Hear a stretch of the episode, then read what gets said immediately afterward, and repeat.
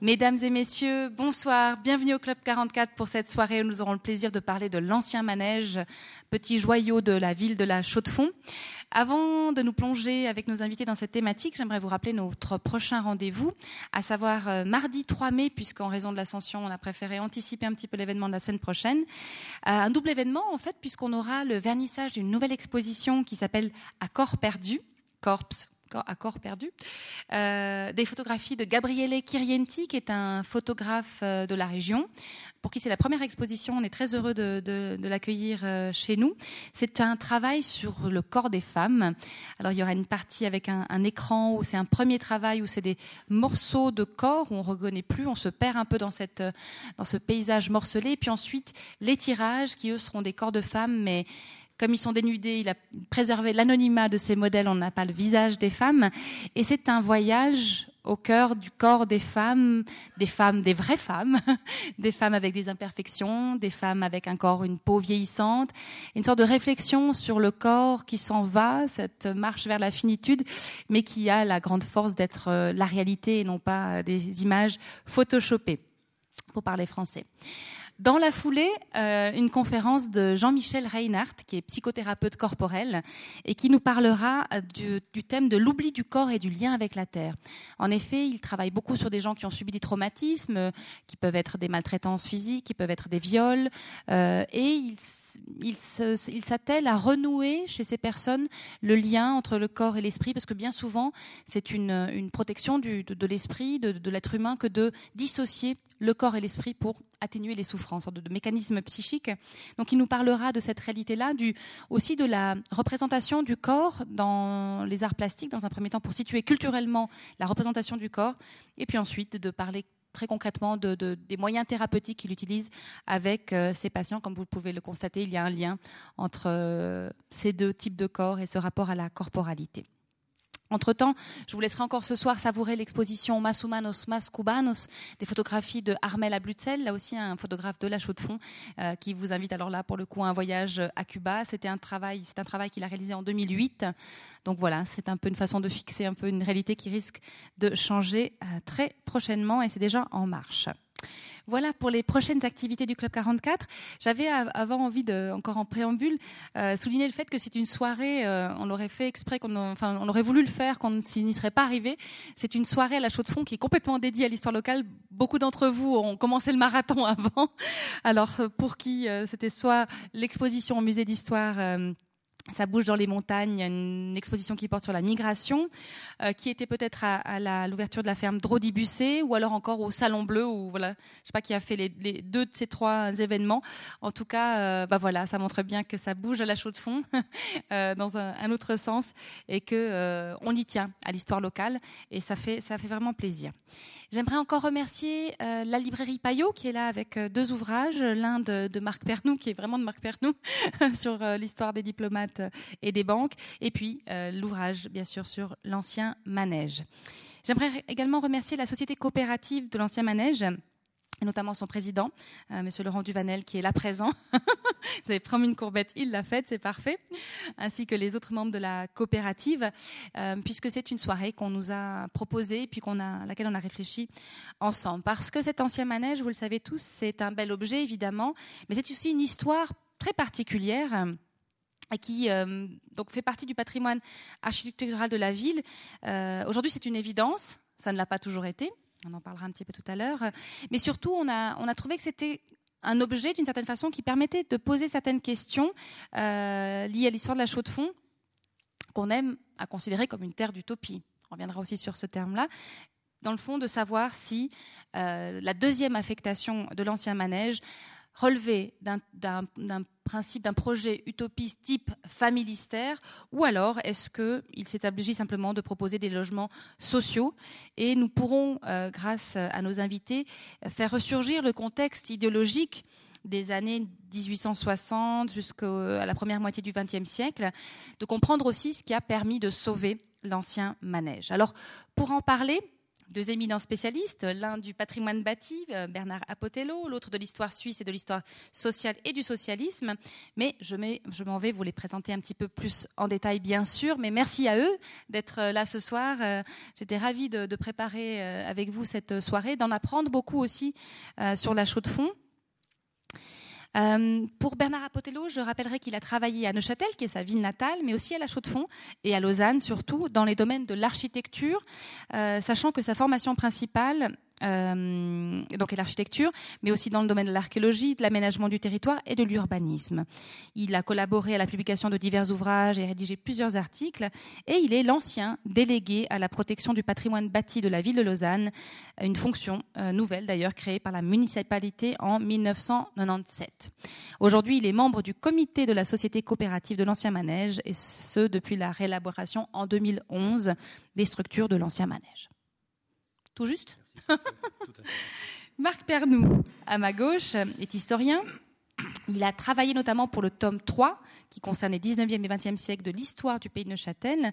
Il a édité avec Jean-François Berger, dont il fut ensuite le conseiller scientifique pour la commission du même nom qu'on connaît tous, le volume des années 39-40 pour la base de données en ligne Documents diplomatiques suisses, édition des sources sur la politique étrangère helvétique. Il est un expert euh, en particulier de l'histoire des banques, de l'antisémitisme, de la politique d'asile et du mouvement ouvrier et auteur de nombreuses publications évidemment scientifiques. Il a entre autres rédigé Banquier et diplomate suisse que je citais tout à l'heure euh, aux éditions Antipode euh, et qui avait fait d'ailleurs l'objet d'une très belle conférence euh, en 2011 ici même au Club 44 que vous pouvez évidemment retrouver dans notre médiathèque, en tout cas pour le son.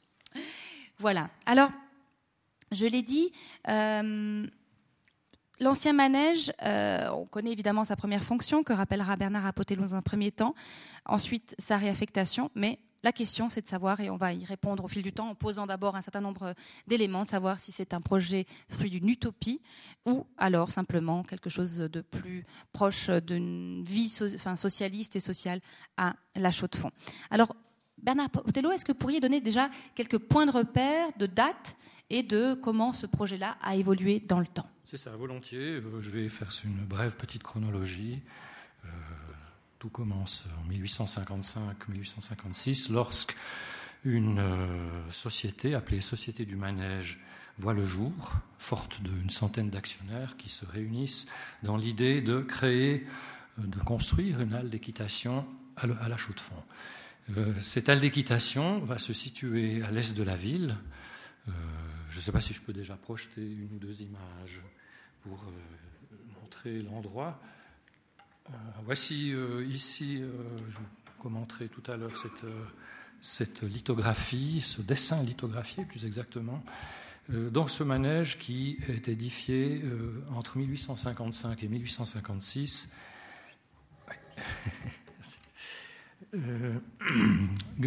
parce qu'on constate qu'à la Chaux-de-Fonds se développe un certain intérêt pour l'équitation, mais pas seulement à la Chaux-de-Fonds, en ville de Neuchâtel aussi, puisque exactement au même moment, la ville de Neuchâtel, euh, ou plutôt un consortium privé, décide d'édifier un manège euh, dans le quartier de la Pierre à Mazelle. Donc 1858-59, ça correspond exactement. Donc on peut imaginer qu'un engouement subi a dû naître, mais on n'en connaît pas vraiment les causes. Euh, donc ce manège de Neuchâtel, pour euh, juste euh, dire deux, trois mots, se trouve, n'existe plus, mais se trouvait face à l'hôtel Fauche-Borel. Ceux qui ont étudié l'histoire de Neuchâtel savent ce que c'est. Ça se situe exactement au carrefour que forme à la Fourche la rue de la Maladière avec celle de la Pierre à Mazelle. Il a ensuite été transformé en, en garage automobile pour l'agence PicPic, avant d'être démoli en 1929 pour laisser place à la Tour Saint-Jacques, pense que les initiés savent ce que c'est, c'est cette tour d'une dizaine d'étages construite par l'architecte Jacques Béguin. Mais j'en reviens maintenant au manège de la Chaux-de-Fonds. Euh, cette équitation qui semblait être tellement souhaitée, euh, semble, l'intérêt semble s'émousser assez rapidement. Euh, il y a aussi des difficultés financières qui se précisent. Ça a été véritablement récurrent, des difficultés financières vraiment fortes au point que même la construction de l'écurie, enfin du bâtiment euh, qui allait être affecté aux écuries, n'est construit que deux ans après l'achèvement du manège. Donc on voit bien que l'outil principal déjà n'est pas satisfait au moment de son inauguration le 31 juillet 1857.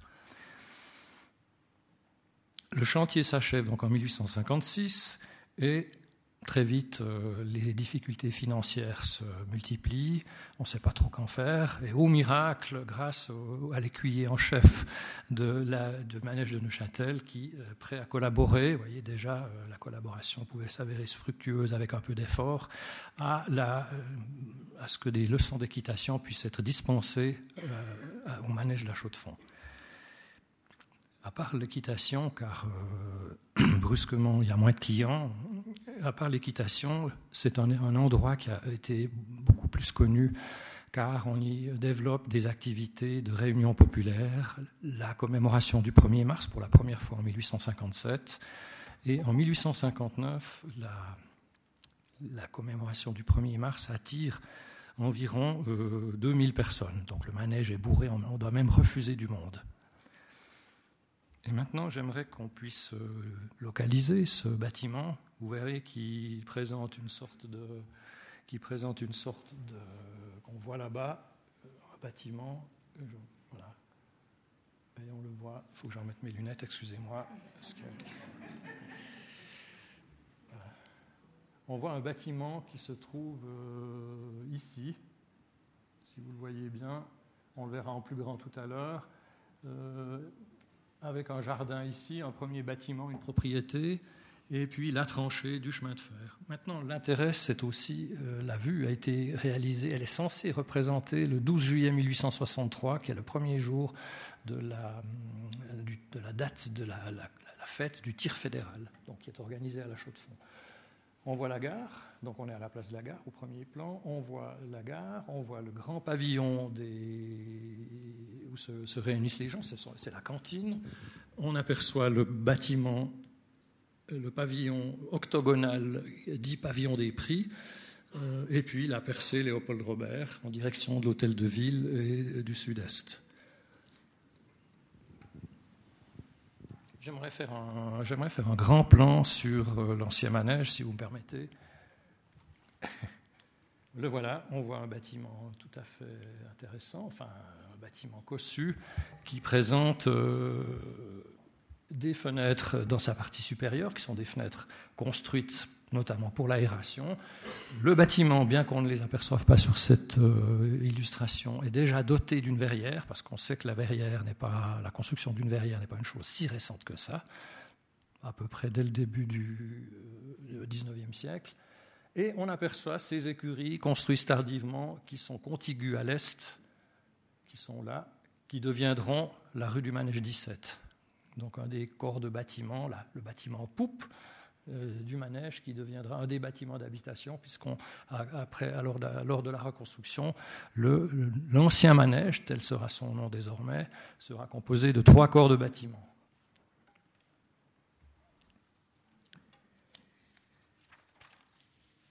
J'ai parlé des difficultés financières euh, qui continuent de se répéter au point qu'une mise en faillite doit être prononcée organisé d'abord, prononcé en 1862 et deux ans après, parce qu'il y a eu deux ventes aux enchères en effet, euh, le bâtiment, le manège, proprement dit, est vendu à M. Gustave Emmanuel Bock, BOCH, commerçant, un des fondateurs, qui était créancier, puis président de la Société du manège.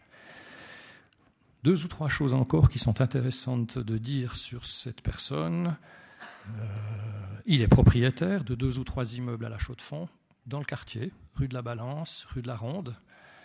Euh, il est membre du législatif local, dans un parti qui n'est pas encore le Parti socialiste, mais qui s'appelle Démocratie sociale, donc un homme qu'on dirait aujourd'hui du centre-gauche.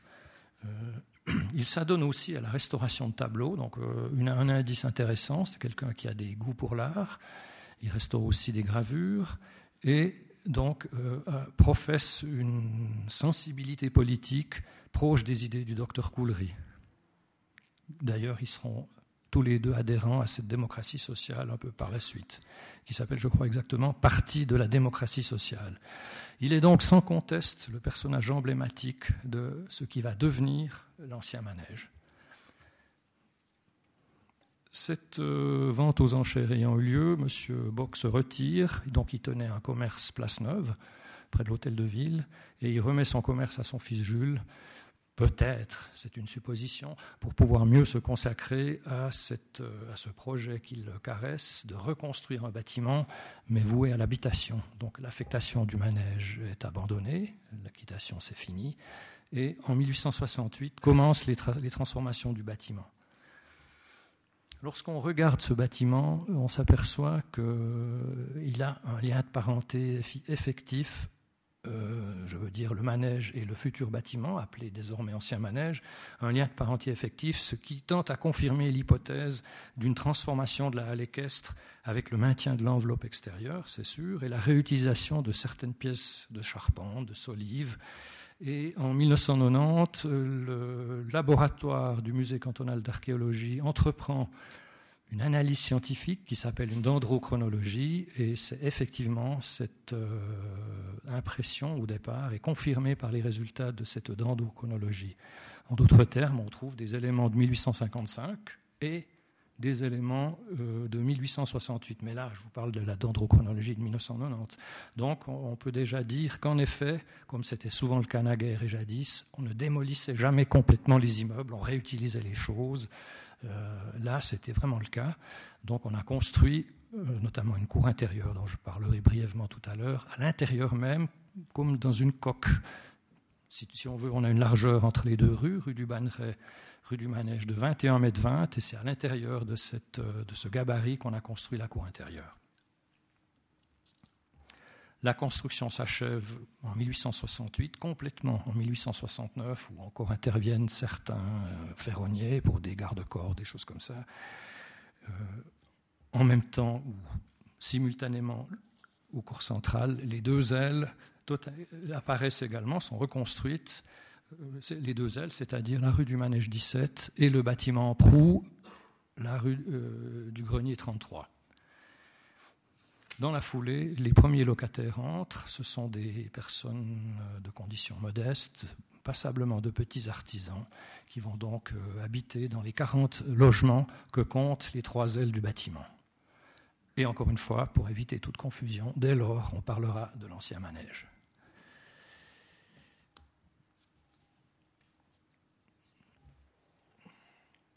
Voici une vue qui est assez connue. Je n'ai pas tellement d'illustrations ou une iconographie euh, tellement originale, mais celle-ci est très intéressante.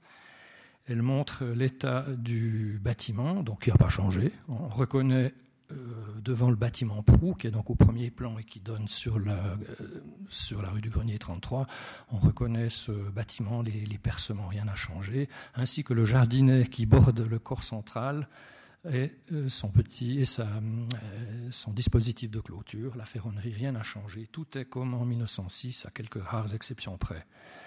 Donc au premier plan, il y a le carrefour rue du Grenier, rue du Banneret, et qui est une photographie de 1906.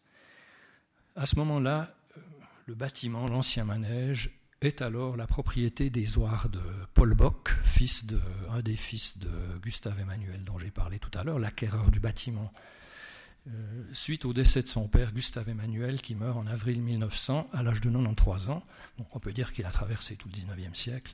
Il est à Nyon, où il s'était établi euh, avec sa famille euh, dans cette ville de, de l'arc lémanique.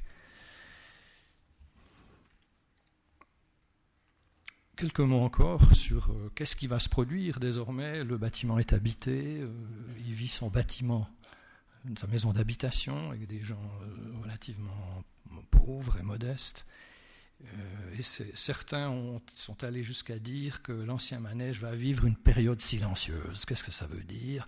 Cette période silencieuse, ben, c'est tout simplement que comparé à la période où il y avait un manège et surtout des activités euh, multiples, le bâtiment était connu de tous les chaudes-fauniers, on y affluait pour toutes sortes de fêtes, alors que tout à coup, il est un peu fermé sur lui-même et les gens vivent leur vie d'habitants. C'est un peu ça, par là qu'on entend la période silencieuse. Mais Marc Pernou vous dira que, dans un moment que c'était peut-être pas si silencieux que ça. On peut dire que, et je vais m'arrêter là pour laisser la parole à M. Pernou, on peut dire que jusqu'en 1972, c'est-à-dire pendant plus de 100 ans, le bâtiment a vécu, euh, comme je disais, cette période euh, avec toutes sortes de, drames, de petits drames, mais euh, il est resté très en marge de. Personne n'évoquait cette présence. Voilà, c'est un peu ça, par là qu'on entend cette période silencieuse. Et c'est ensuite que vont se passer les premiers éléments, les premières velléités qui tendaient à faire disparaître le bâtiment. Merci Bernard Potello. Peut-être une toute petite question avant de passer la parole à, Marc Pernou. Vous avez un peu cherché quel artisan se trouvait dans, logé dans, ce, dans l'ancien manège. Est-ce que vous pouvez évoquer comme ça quelques corps de métier, peut-être pour donner un peu une idée plus précise de qui volontiers. était dans ce logement Alors il y a quand même sur les 40 appartements, je vous parle de, si j'ai mémoire, j'ai consulté j'ai consulté l'annuaire euh, de la ville de la Chaux-de-Fonds et du Locle qui étaient réunis l'annuaire de 1902 qui montre euh, les propriétaires par entrée d'immeubles ainsi que le nom des locataires et leur qualification, c'est-à-dire leur profession. Alors on y trouve euh, euh, bon 20% de personnes qui sont dans l'horlogerie, des graveurs, des, des, gens comme ça, graveurs de boîtes de montres. On y trouve des journaliers, des terrassiers, des cordonniers, des gens comme ça. Donc c'est pour ça qu'au fond, on parlait de gens pauvres j'irai pas jusque-là, je dirais quand même de petits artisans qui pratiquent leur profession et souvent qui ont de grandes familles. Il y a des, familles qui sont jusqu'à 7, 8 enfants et qui vivent dans les appartements qui étaient assez exigus. En d'autres termes, avec un chauffage quasiment absent, ça veut dire que notamment on s'éclaire à la bougie au pétrole. Je vous expliquerai un peu pourquoi, enfin, ce qui m'a surpris par rapport à ça. Et surtout, on ne chauffe qu'une pièce, c'est-à-dire la grande pièce où les personnes se réunissent. Euh, les autres pièces qui sont très exiguës, au plafond, ce qui est totalement aberrant, puisque dans une ville comme la Chaux-de-Fonds, on aurait plutôt tendance à descendre les plafonds pour diminuer le volume de chauffage. Les petites pièces à haut plafond servent de dortoir, donc de pièces non chauffées. Donc on voit que la vie était assez difficile, mais encore une fois, on est au mi-temps du 19e siècle. Il faut bien essayer de penser euh, ça, comment étaient les logements à ce moment-là. Et puis je crois que aussi les familles à cet enfant, c'était un peu plus courant que, maintenant, disons. C'était d'autant plus courant que l'espérance de vie dans une famille qui avait eu 10-12 enfants, on a, on a, enregistré au moins 4 ou 5 décès en très bas âge. Mm. C'est une période terrible, vraiment terrible. Merci, ça nous a permis un petit peu de, situer ça. Mais maintenant, alors, euh, prenons un petit peu de recul avec Marc Pernou pour comprendre, dans le fond, cet ancien manège, dans quel contexte social il se situe, euh, à la fois, je dirais, dans, les, rapports sociaux, mais également par rapport au logement. Et le logement euh, cristallise, d'une certaine façon, certaines tensions sociales. Est-ce que vous pouvez nous en dire plus? Merci. Euh, par rapport au contexte, on pourrait revenir à l'illustration qui a été montrée au début de ce fameux euh, tir fédéral de 1863, qui est une date importante dans l'histoire urbaine, parce que en 1863, la Chaux-de-Fonds était dans une crise financière considérable à cause du fait que la construction du Jura industriel, la ligne de chemin de fer qu'on voit euh, là-dessus avait amené à une faillite et donc à toutes sortes de difficultés financières. Et la population chaudefonnière, la population est euh, mobilisée euh, pour participer et organiser ce tir fédéral, qui est une manifestation très importante à l'époque. Et ce qu'il faut savoir, c'est que c'est en fait la, majorité radicale qui avait perdu les élections auparavant, qui va prendre en main l'organisation de cette euh, grande fête qui va réunir des milliers de personnes à la Chaux-de-Fonds. Et l'architecte des bâtiments que vous voyez au premier plan est euh, Louis Bitzer, qui était aussi un radical et qui était aussi un des associés de Gustave Emmanuel Bog, euh, qui lui aussi participe à l'organisation de cette grande fête et euh, qui va euh, euh, construire donc les bâtiments que vous voyez au premier plan. Là, vous voyez sous un autre angle, vous voyez, ce sont des bâtiments qui sont relativement décorés, avec des couleurs, avec une, esthétique qui, disons, n'est pas celle de la, ferme neuchâteloise traditionnelle, et qui va, disons, amener ainsi une nouvelle manière pour la Chaux-de-Fonds de s'inscrire dans la Suisse et s'inscrire dans le monde. Et dans les discours que l'on voit, que l'on peut revoir, et puis dans les textes qui sont diffusés à cette occasion, on voit que par exemple, vous avez deux mots qui sont inscrits sur la rue Léopold Robert, c'est industrie et progrès. C'est la manière dont la Chaux-de-Fonds veut se profiler. Et dans les discours, euh, un des responsables parle dans nos montagnes du Jura un caractère nouveau, celui de la fraternité, de l'union des peuples.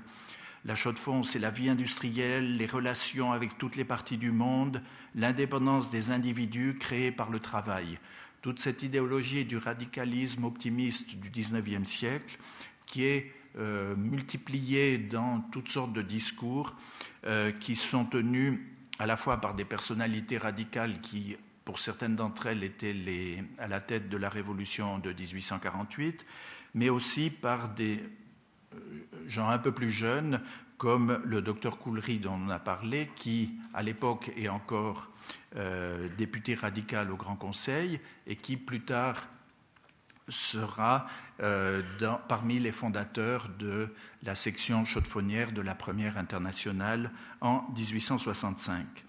Donc il y a tout un contexte euh, ainsi politique qui fait que la chaude-fonds se, profile et euh, organise de manière privée cette euh, grande manifestation.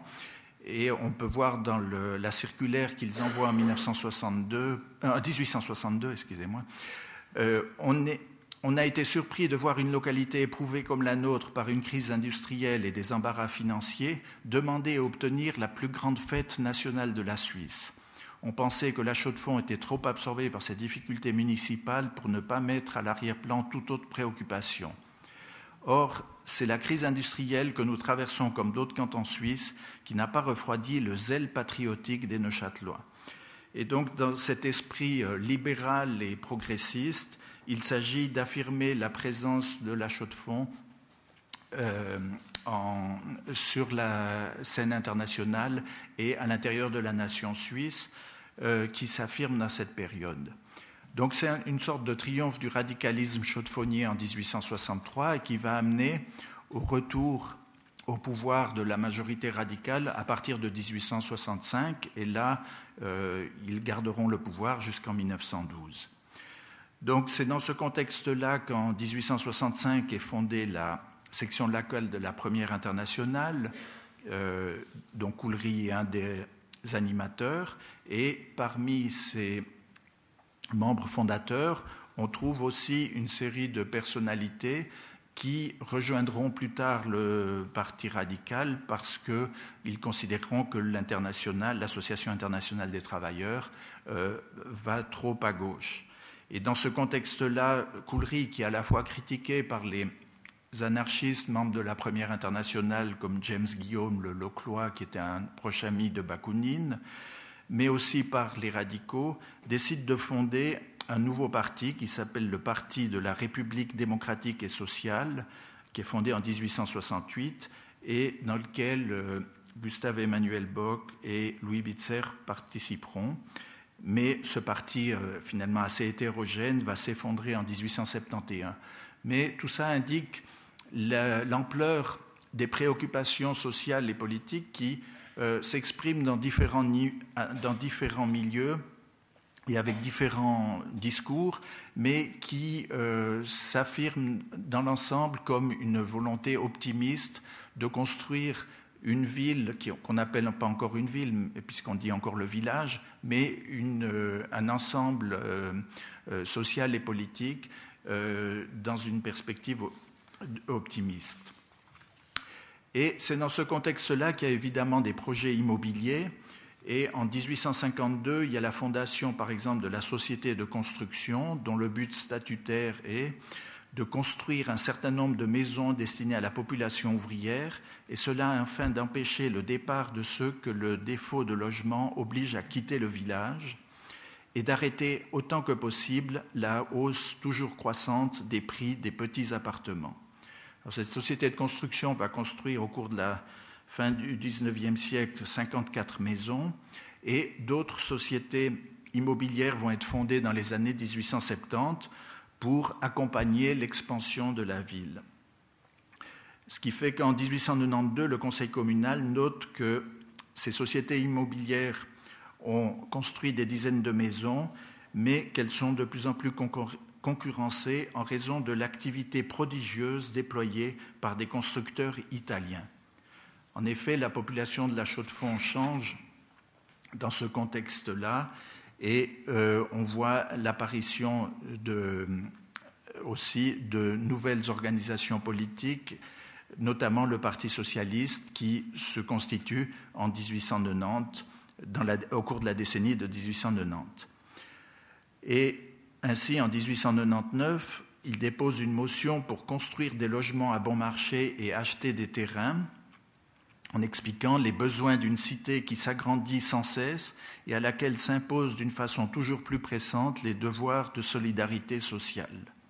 Il y a aussi le souci de l'hygiène qui s'exprime, là aussi pas seulement chez les socialistes, mais aussi sur toutes sortes de personnalités qui sont des réformateurs sociaux, qui sont des médecins, qui sont des pasteurs, qui euh, se préoccupent des euh, problèmes de la vie urbaine.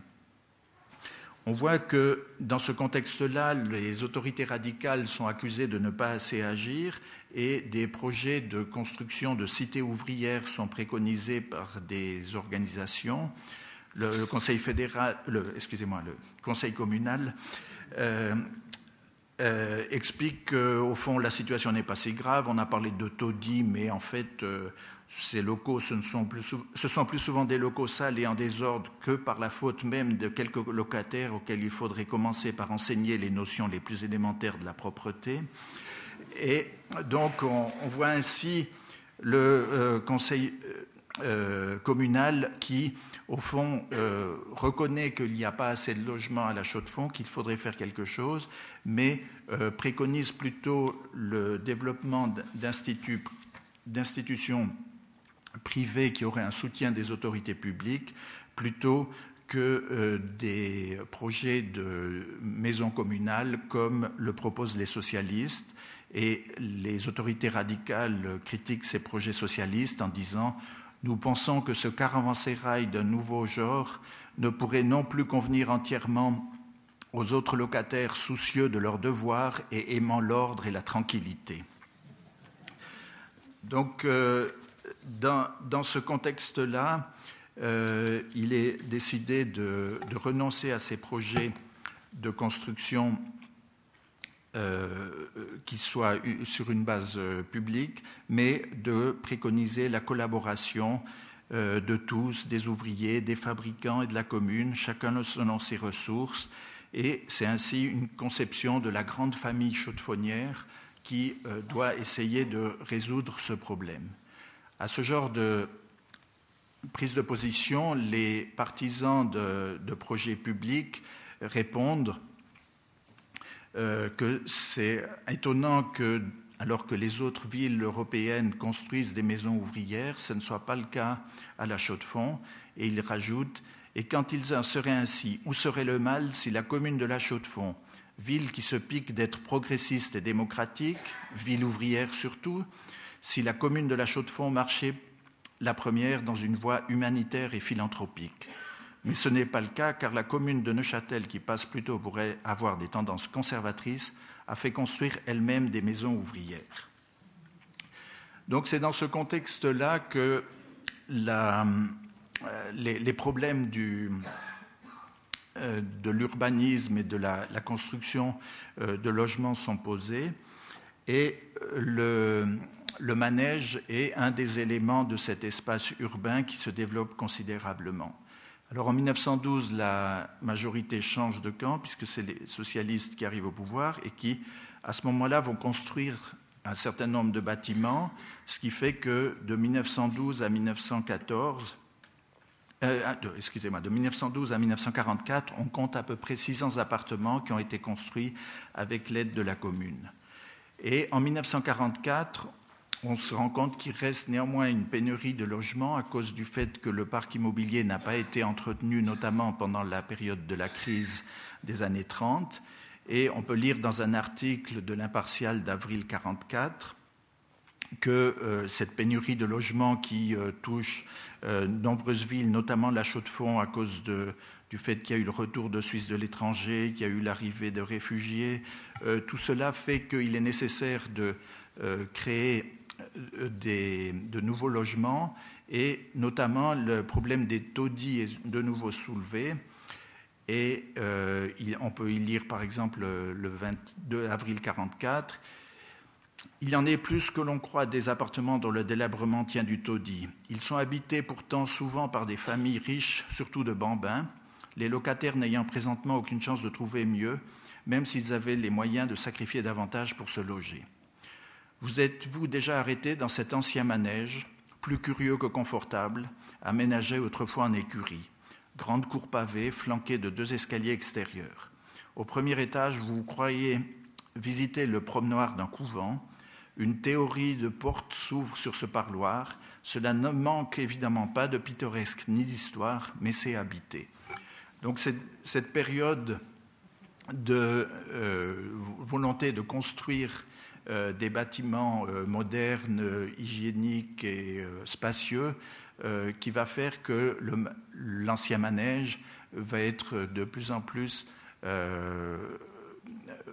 habité par des familles aux revenus très modestes et cela va durer jusqu'aux années 70 avec les conséquences que l'on sait. Alors, merci à Marc Pernou. ça marche? À Marc Pernou pour, avoir comme ça esquissé effectivement toute l'évolution un petit peu de ces rapports de force entre radicaux et, mouvements euh, socialistes. Euh, j'avais envie de citer euh, quelqu'un qui n'est pas là ce soir mais qui connaît très bien la coopérative et l'ancien manège et qui dit Je garde des souvenirs assez précis de mon enfance dans la cour intérieure du manège entre 1938 et 1945. Je ne me rendais pas compte que j'étais dans un lieu historique. Je pense qu'effectivement, la, conscience historique a pris du temps. Mais je savais que cela sentait tellement mauvais que ma grand-mère, qui m'a partiellement élevée, me grondait lorsque je rentrais. Il paraît que les gamins du manège étaient mal élevés. Moi, j'aimais jouer avec eux. Donc, on est dans cette euh, vivacité, puis en même temps, cet état délabrement. Mais j'aimerais revenir un petit peu en arrière et, me tourner maintenant vers, euh, vers Bernard Apotello dans le fond, euh, dans le moment où le, manège est réaffecté, mais on, le sent, hein, il y a toute cette mouvance. Est-ce que on peut penser que ça a été à un moment donné considéré Vous avez situé un peu aussi Monsieur Bock hein, dans cette euh, euh dans ce radicalisme optimiste. Est-ce qu'on est face à un familistère? Est-ce que je vous demanderais de commencer par peut-être définir ce qu'est un oui, familistère tout à fait, je, Volontiers. J'aurais encore souhaité, mais je peux le faire après. Il n'y a pas de souci par rapport à ça. Euh, je vais donc euh, vous dire ce qu'est un familistère. Euh, l'idée du familistère est d'abord une théorie du socialisme utopique. Elle est, elle est le, le, fruit d'une réflexion faite par un certain Charles Fourier, né en 1772, donc c'est vraiment l'ancêtre sans doute un héritier quand même du siècle des Lumières. Étymologiquement, si on simplifie un peu, le phalanstère, familistère, c'est un lieu de réunion des familles.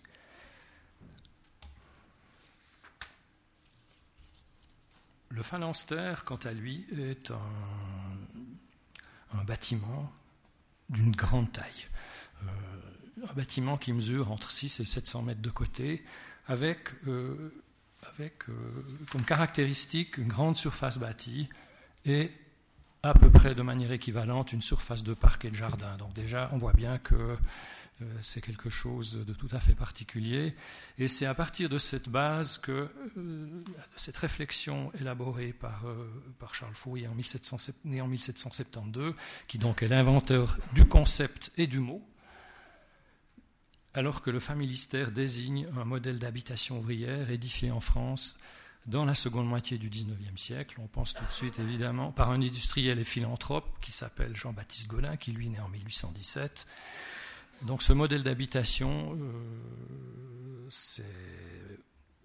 a été construit, donc le familistère de Guise, dans le nord de la France, dans les départements de l'Aisne, dans son nord, dans la localité de Guise, d'où le nom familistère de Guise. On pourrait parfois confondre en pensant que Guise était l'auteur.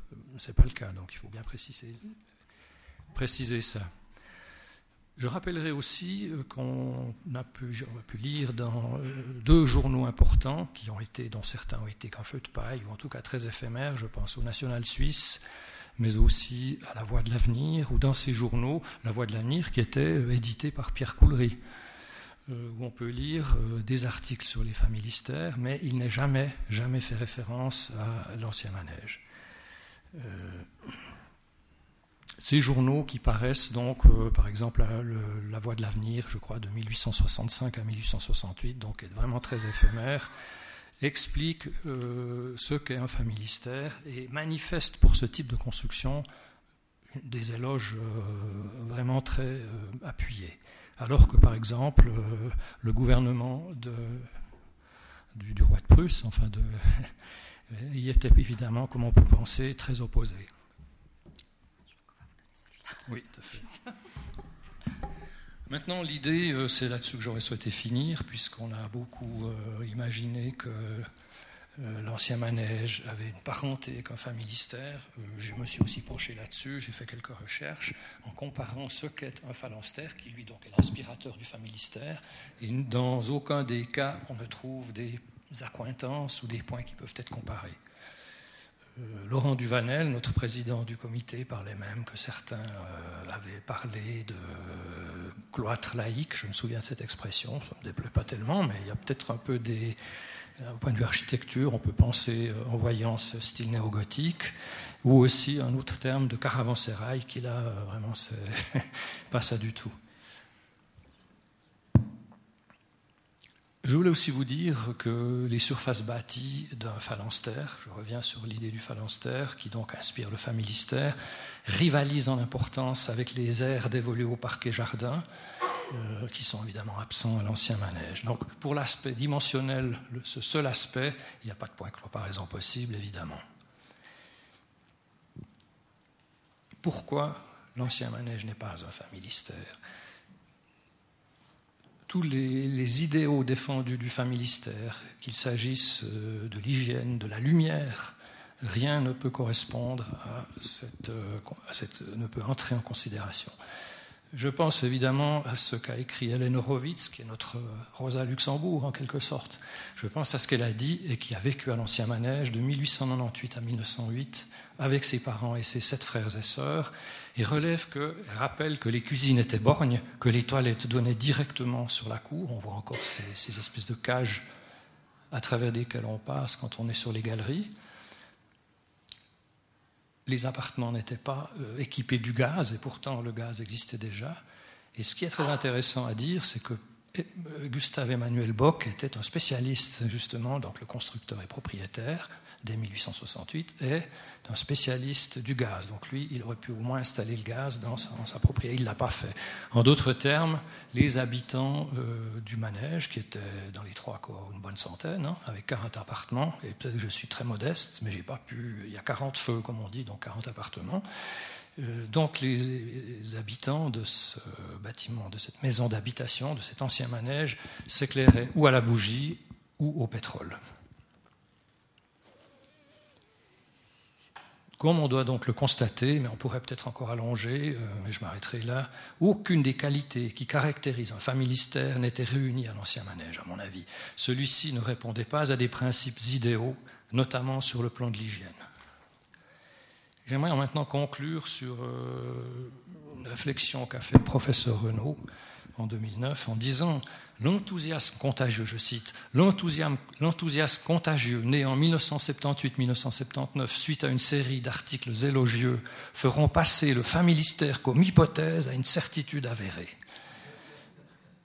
Donc c'était donc le professeur Renaud, professeur de lettres traité de l'Université de Genève et habitant aujourd'hui encore de l'ancien manège j'ai trouvé aussi une raison à cet enthousiasme qui est très sympathique, d'ailleurs, et qui n'enlève rien au mérite de la beauté du bâtiment. C'est même peut-être euh, un avantage qu'on ait pu profiter de cet euh, enthousiasme euh, qui a permis aussi la sauvetage du bâtiment, le sauvetage du bâtiment. J'ai observé, étant jeune adulte dans les années 1970, que ces années-là, cette décennie dans son entier, était particulièrement réceptive à l'histoire du mouvement ouvrier et à toutes ces, ramifications. J'entends par là l'anarchisme, euh, l'autogestion, on parler d'autogestion euh, tous les jours. Et les nombreuses publications, colloques ont conforté cet emballement, ça c'est moi qui le dis, et favorisé euh, cette position. Donc tout le monde, on, attendait, on entendait, on attendait d'entendre cela pour euh, passer une journée agréable, c'est un peu ça. Et il suffisait de prononcer quelques paroles dans cet ordre-là pour que tout le monde tombe en pamoison. Les archives d'Ancien Manège, dois-je le rappeler, mais ça a déjà été dit, sont maigres en texte et en documents graphiques. Euh, elles ont été dépouillées en 1900 de manière rigoureuse, passées au tamis, et n'ont révélé aucun indice sérieux en faveur de l'hypothèse d'un familistère à l'ancien manège. Une chose dont nous sommes sûrs, ça on peut le prouver, l'ancien manège de la Chaux-de-Fonds et le familistère de Guise ont été portés au rang des monuments historiques tous les deux en 1991. Peut-être le fruit aussi de cet euh, enthousiasme euh, dont vous parliez. Alors, Marc Pernou, est-ce que euh, vous seriez aussi radical? Est-ce que pour vous, on n'est effectivement pas du côté de l'utopie, on n'est pas du côté du familistère, mais néanmoins, il y a cette préoccupation, comme vous l'avez soulevé avant, euh, sociale, du logement, euh, aussi comme objet de tiraillement entre socialistes et, radicaux? Euh, effectivement, je pense qu'il y a, le, lien qui a été établi, en, ou disons prétendu à partir de 1978, ne, tient pas à l'analyse historique, mais disons la, présence euh, de, des utopies, disons, euh, dans l'histoire chaudefonnière est indéniable, dans le sens qu'il euh, y a une certaine utopie radicale au XIXe siècle et que c'est dans ce contexte-là que, malgré toutes les difficultés, malgré les faillites multiples, on décide de maintenir euh, un développement d'une ville qui s'appelle pas encore une ville, mais c'est ce que euh, ça signifie, euh, même si on dit le grand village. il faut une forme d'utopie, en tout cas d'optimisme certain pour maintenir un espace urbain dans ces conditions-là. Alors c'est dans ce sens-là que euh, je pense qu'il y a un aspect utopique euh, qui, mais dans le sens euh, positif du terme, quoi, pas, pas, dans le sens irréaliste, mais dans le sens d'un optimisme, qui s'exprime de différentes manières chez les radicaux, chez certains libéraux, chez les philanthropes. Et de tout cela sortira toutes sortes d'initiatives, d'activités politiques et sociales et une partie de ces activités sera celle euh, représentée par le, mouvement ouvrier. Mais euh, de reconstruire à partir de là un lien, euh, c'est hasardeux. Et c'est vrai qu'il faut toujours distinguer aussi les périodes chronologiques, parce que c'est vrai que si vous lisez certains textes des radicaux des années 1850, ils peuvent vous sembler plus à gauche que certains partis de gauche du XXe siècle. Donc euh, c'est ça qu'il faut aussi avoir en tête quand on analyse ces problèmes. Euh, tout à l'heure, euh, M. Apotello a parlé de Hélène Horowitz. vous souhaitiez aussi en parler un petit peu parce qu'elle avait justement cette attirance pour les mouvements communistes, etc. Et elle, donc, elle n'évoque jamais euh, à propos de, l'ancien manège, un quelconque projet euh, utopiste qui, glisserait vers le communisme. Euh, non, disons elle, c'est un, exemple aussi de ces familles qui ont vécu au manège et dont on a peu de traces, mais dans son cas, on peut avoir des éléments biographiques qui permettent de montrer quel genre de famille vivait dans ce manège au, au 19e siècle, parce que, disons, c'était la famille Blum, son père s'appelait Léon Blum, et euh, qui venait de Charquemont euh, dans le Jura français. Euh, sa mère était alsacienne, et comme de nombreuses familles juives au XIXe siècle, ils sont venus à la Chaux-de-Fonds à partir de 1871. Et lui était graveur, et ils se sont d'abord vécus au Breleux, et ensuite sont venus à la Chaux-de-Fonds, comme de nombreuses autres familles attirées par le développement euh, industrielle que connaît l'horlogerie au tournant du XXe siècle. Et euh, effectivement, comme cela a été euh, rappelé, c'était une nombreuse famille, ils étaient huit enfants, et ils ont vécu ainsi pendant huit ans dans cet immeuble.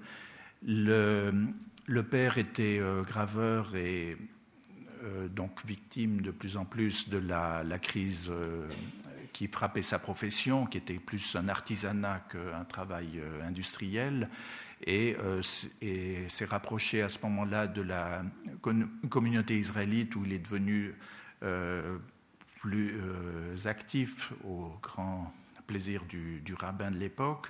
Et, mais ses enfants, parmi ses enfants, on voit certains qui s'engagent alors plutôt euh, dans les organisations de gauche. Euh, René, un des fils, euh, en 1914 déserte l'armée française, puisque c'était une famille française, ils auraient dû partir vers la France, mais ils préfèrent rester à la Chaux-de-Fonds, comme un certain nombre d'autres déserteurs qui vont rester à la Chaux-de-Fonds et qui vont contribuer ainsi à euh, certaines activités pacifistes et susciter certains mouvements de réaction. Et on voit que René Blum s'engage notamment dans le cercle ouvrier et euh, rédige avec un autre euh, ami une revue en, deux actes qui sera jouée au cercle ouvrier de la Chaux-de-Fonds en 1916 et qui fait toutes sortes d'allusions et de critiques sur la Suisse pendant la Première Guerre mondiale. Alors sa, sœur Hélène, qui est la, dernière, elle euh, s'engage aussi dans les jeunesses socialistes à ce moment-là. Elle rencontre une série de personnalités et euh, en 1917, elle épouse Israël Horowitz, qui était euh, comme d'autres ouvriers, militants ouvriers victimes des pogroms dans les pays de l'Est qui euh, viennent au début du siècle à la Chaux-de-Fonds. Et là, le national suisse, euh, le journal radical, commence à s'inquiéter de ces Russes qui euh, se multiplient à la Chaux-de-Fonds et qui ne sont pas toujours respectueux des institutions helvétiques. Alors lui s'engage dans les, dans les organisations de gauche. Et euh, ils se marient en 1917 et euh, ensuite euh, partent à Genève, d'où ils sont expulsés de Suisse dans le contexte de la grève générale de 1918. Et ils partent en URSS, où ils vont rester jusqu'en 1922. Et alors à ce moment-là, elle réussit à revenir en Suisse, mais elle est étrangère, elle est donc soupçonnée par les autorités, en plus d'être militante communiste. Donc grâce à l'aide de Paul pourra, du Conseil national socialiste Paul Grabert, elle pourra rester en Suisse jusqu'à la fin de sa vie. Et elle rédigera un certain nombre d'articles dans le quotidien socialiste La Sentinelle, notamment dans les années 60. Et là, elle rédigera en 1963 une série d'articles sur euh, le manège et les habitants du manège, euh, dans lesquels, à, aucun moment, elle ne fait allusion au fait que euh, ça aurait été un, produit du socialisme utopique du XIXe siècle. Elle, fait allusion au fait qu'il y a eu cette euh, fameuse grève des maçons de 1904, qui est un, bon exemple aussi de l'évolution urbaine, parce que euh, quand la, ville de La Chaux-de-Fonds se développe pendant toute cette période, c'est des, conditions importante puisque de 1850 à 1914, la ville de La Chaux-de-Fonds passe de 13 000 à 39 000 habitants, donc il faut énormément construire.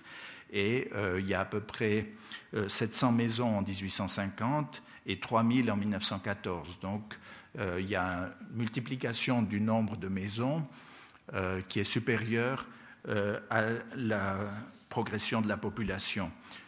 Et dans ce contexte-là, peut-être on peut montrer une image. Euh, euh, voilà, vous avez une, image de la Chaux-de-Fonds en 1904, lors de cette euh, fameuse grève de, des maçons. Puisqu'il faut construire, il y a donc des ouvriers, notamment italiens, qui viennent pendant l'été. On compte en été 1904 1600 maçons Hélène Horowitz euh, en parle dans ses mémoires en disant on les appelait les hirondelles, ces ouvriers qui venaient pour travailler pendant les beaux mois. Et alors ces, ces ouvriers, dont, ces ouvriers euh, avaient des salaires extrêmement bas. Euh, on peut voir qu'un porte-mortier de 12 ans qui travaillait à l'époque gagnait 26 centimes à l'heure, un maçon qualifié 55 centimes. Donc le salaire moyen était à peu près de 40 centimes et euh, pour euh, estimer le pouvoir d'achat de ces ouvriers, on peut dire que le, kilo de pain à la chaux de fond à ce moment-là était de 32 centimes, Donc il fallait travailler pratiquement une heure pour avoir se payer un, kilo de pain. Euh, selon un article impartial du 31 juillet de 1904, un repas simple consistant en un bol de café, une ration de pommes de terre et un morceau de pain coûte 35 centimes aux maçons qui euh, le, consomment sur place.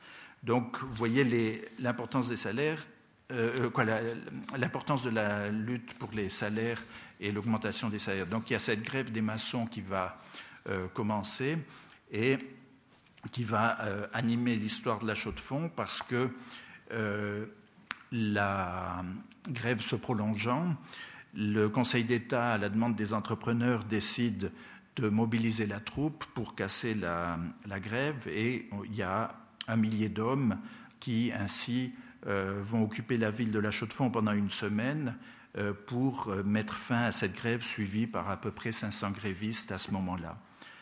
Et donc là, on voit aussi dans ce contexte-là que jamais le manège n'est considéré comme un lieu de rencontre pour les militants ouvriers, il n'y a jamais de, lien particulier. Toutefois, les, ouvriers grévistes créent des cantines communes qu'ils installent dans le parc des Crétés. Et à la fin de la, grève, on va retrouver le manège, disons plutôt les chevaux, puisque la journée du dimanche, euh, qui, après la fin de la grève, les, troupes fêtent euh, la, fin de la grève dans un pâturage avec un pasteur qui les félicite. Et euh, pendant ce temps-là, selon le rapport de police, les ouvriers ont décidé qu'on en profitait pour organiser une kermesse et chanter l'international, comme le rajoute l'officier en un mot, nargué. Donc le commandant a décidé de prendre la, chose en main. Le commandant de place Nanty par téléphone a envoyé immédiatement la cavalerie pour les disperser. À ce moment-là, une foule de 2000 personnes est massée dans la rue et on entend crier à bas l'armée, à bas les casocs, à l'eau la police. Et euh, donc les chevaux reviennent euh, du manège, reviennent euh, ainsi dans ce contexte-là. Donc ce sont des, conflits sociaux qui vont laisser des traces profondes dans les mentalités chaudefonnières et qui vont être euh, dans l'histoire du XXe siècle à l'origine d'un important euh, mouvement antimilitariste et, pacifiste euh, qui là aussi se base aussi sur une partie de l'héritage optimiste du XIXe siècle incarné par les radicaux à d'autres périodes. Peut-être justement, donc on, l'a souligné, hein, que l'ancien manège, si de fait il accueille euh, peut-être des familles plus modestes, voire pauvres à un moment donné, euh, c'est pas un lieu de de cristallisation des enjeux sociaux, en tout cas pas dans les discours ni les représentations. Et on peut peut-être dire un petit mot euh, de la Maison du Peuple et du Cercle ouvrier que vous avez mentionné tout à l'heure, parce que euh, ben, j'ai de pierre d'ici, on, reviendra peut-être au club en, deux mots, mais euh, il y a une activité, alors là pour le coup, la Maison du Peuple est bien plus investie des questions sociales, dans des discours sociaux, que ne l'est l'ancien manège en quelques minutes. Oui. Alors, euh, disons effectivement, euh, à partir de 1894, il y a un cercle ouvrier à la Chaux-de-Fonds, et c'est toujours euh, une préoccupation des ouvriers de se réunir pour des activités à la fois politiques et culturelles. Et dans ce contexte-là, il y a aussi d'autres mouvements qui préconisent la construction d'une maison du peuple il y a euh, notamment la Ligue patriotique suisse euh, contre l'alcoolisme qui est active à la Chaux-de-Fonds, mais là c'est plutôt des, pasteurs, des médecins et d'autres qui euh, préconisent un lieu où les ouvriers et les autres milieux populaires puissent se réunir.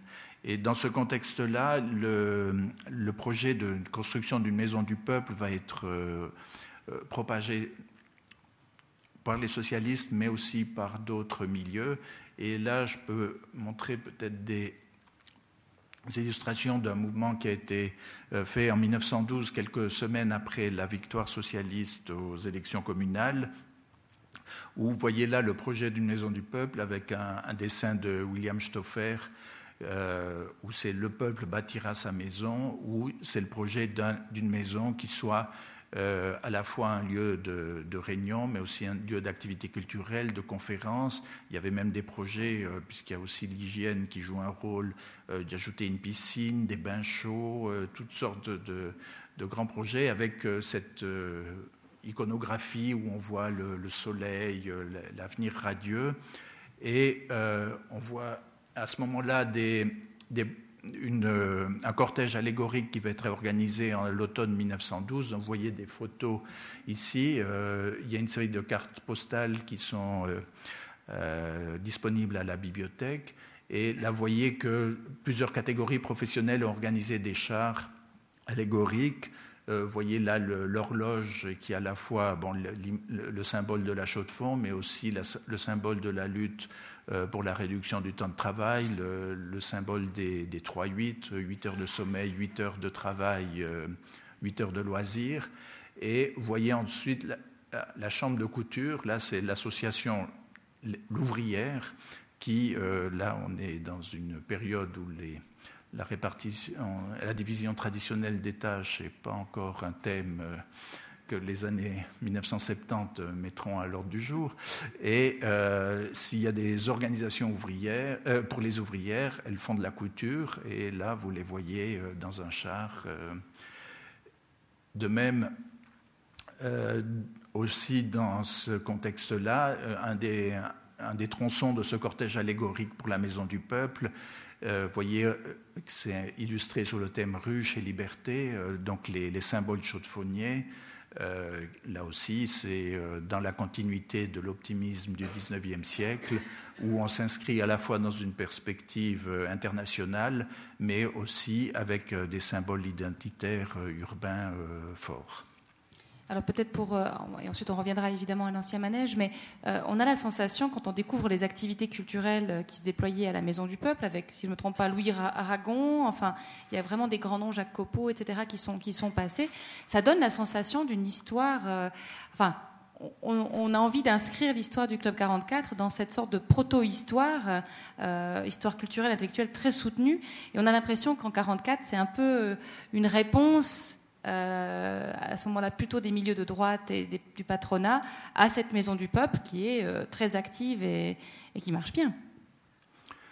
Alors effectivement, euh, en 1944, ben, on, ne sait pas quelle sera l'issue de la Deuxième Guerre mondiale sur le plan interne en Suisse. à la fin de la Première Guerre mondiale, bon, il y a eu la grève générale, il y a eu donc une série de problèmes, et donc il y a une, une série de préoccupations sur l'avenir immédiat en 1944. Et de ce côté, dans ce contexte-là, on essaye, euh, dans toutes sortes de milieux, de prévenir des troubles sociaux, prévenir des conflits politiques, euh, comme il y a eu en 1918. Et dans cette perspective, euh, le Club 44 s'inscrit, comme d'autres projets, pour bien essayer de fédérer les différentes énergies dans le contexte local aussi. Euh, et donc, d'une certaine manière, euh, finalement, ce projet euh, du Club 44 qui va reprendre une série d'activités qui, pendant l'entre-deux-guerres, avaient été organisées dans le cadre des centres d'éducation ouvrière et d'autres institutions réunies plutôt à la Maison du Peuple, mais dans une perspective plus large c'est ce que vous disiez dans, un article qui est très intéressant. Il y a une sorte de culture de la culture à la chaux de fond euh, qui se retrouve évidemment sur plusieurs, euh, euh, dans les lieux, etc. Mais aussi vraiment la volonté d'une sorte de formation et de, vraiment de culture générale donnée à la population. Je me tourne maintenant vers Bernard Apotello pour revenir peut-être dans les années de sauvetage de, l'ancien manège. On, vous l'avez dit, hein, il, a, il y a eu cet enthousiasme et, et cette façon, dans le fond, dans la rhétorique de s'inscrire euh, volontairement dans, les termes d'utopie, de familistère.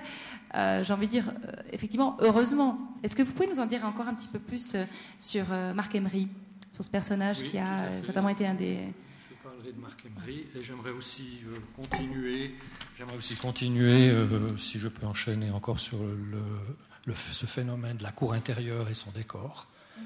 pour lequel j'ai encore rien dit et qui est pourtant ce qu'on appelle dans le métier le morceau d'architecture du bâtiment.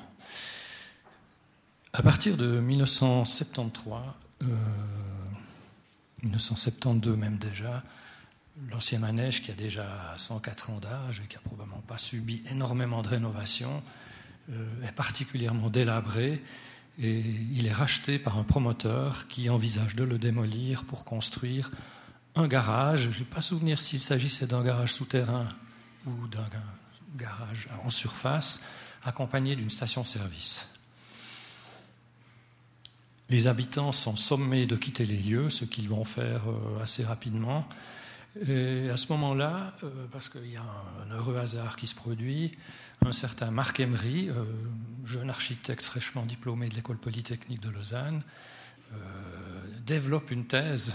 La fameuse, on revient un peu à ce que je disais tout à l'heure sur cette, cette, imagination quand même qu'il a fallu pour intéressé du monde, euh, développe une thèse donc selon laquelle l'ancien manège peut être comparé, disait-il, au phalanstère imaginé par Fourier, puis par Godin et son familistère de Guise.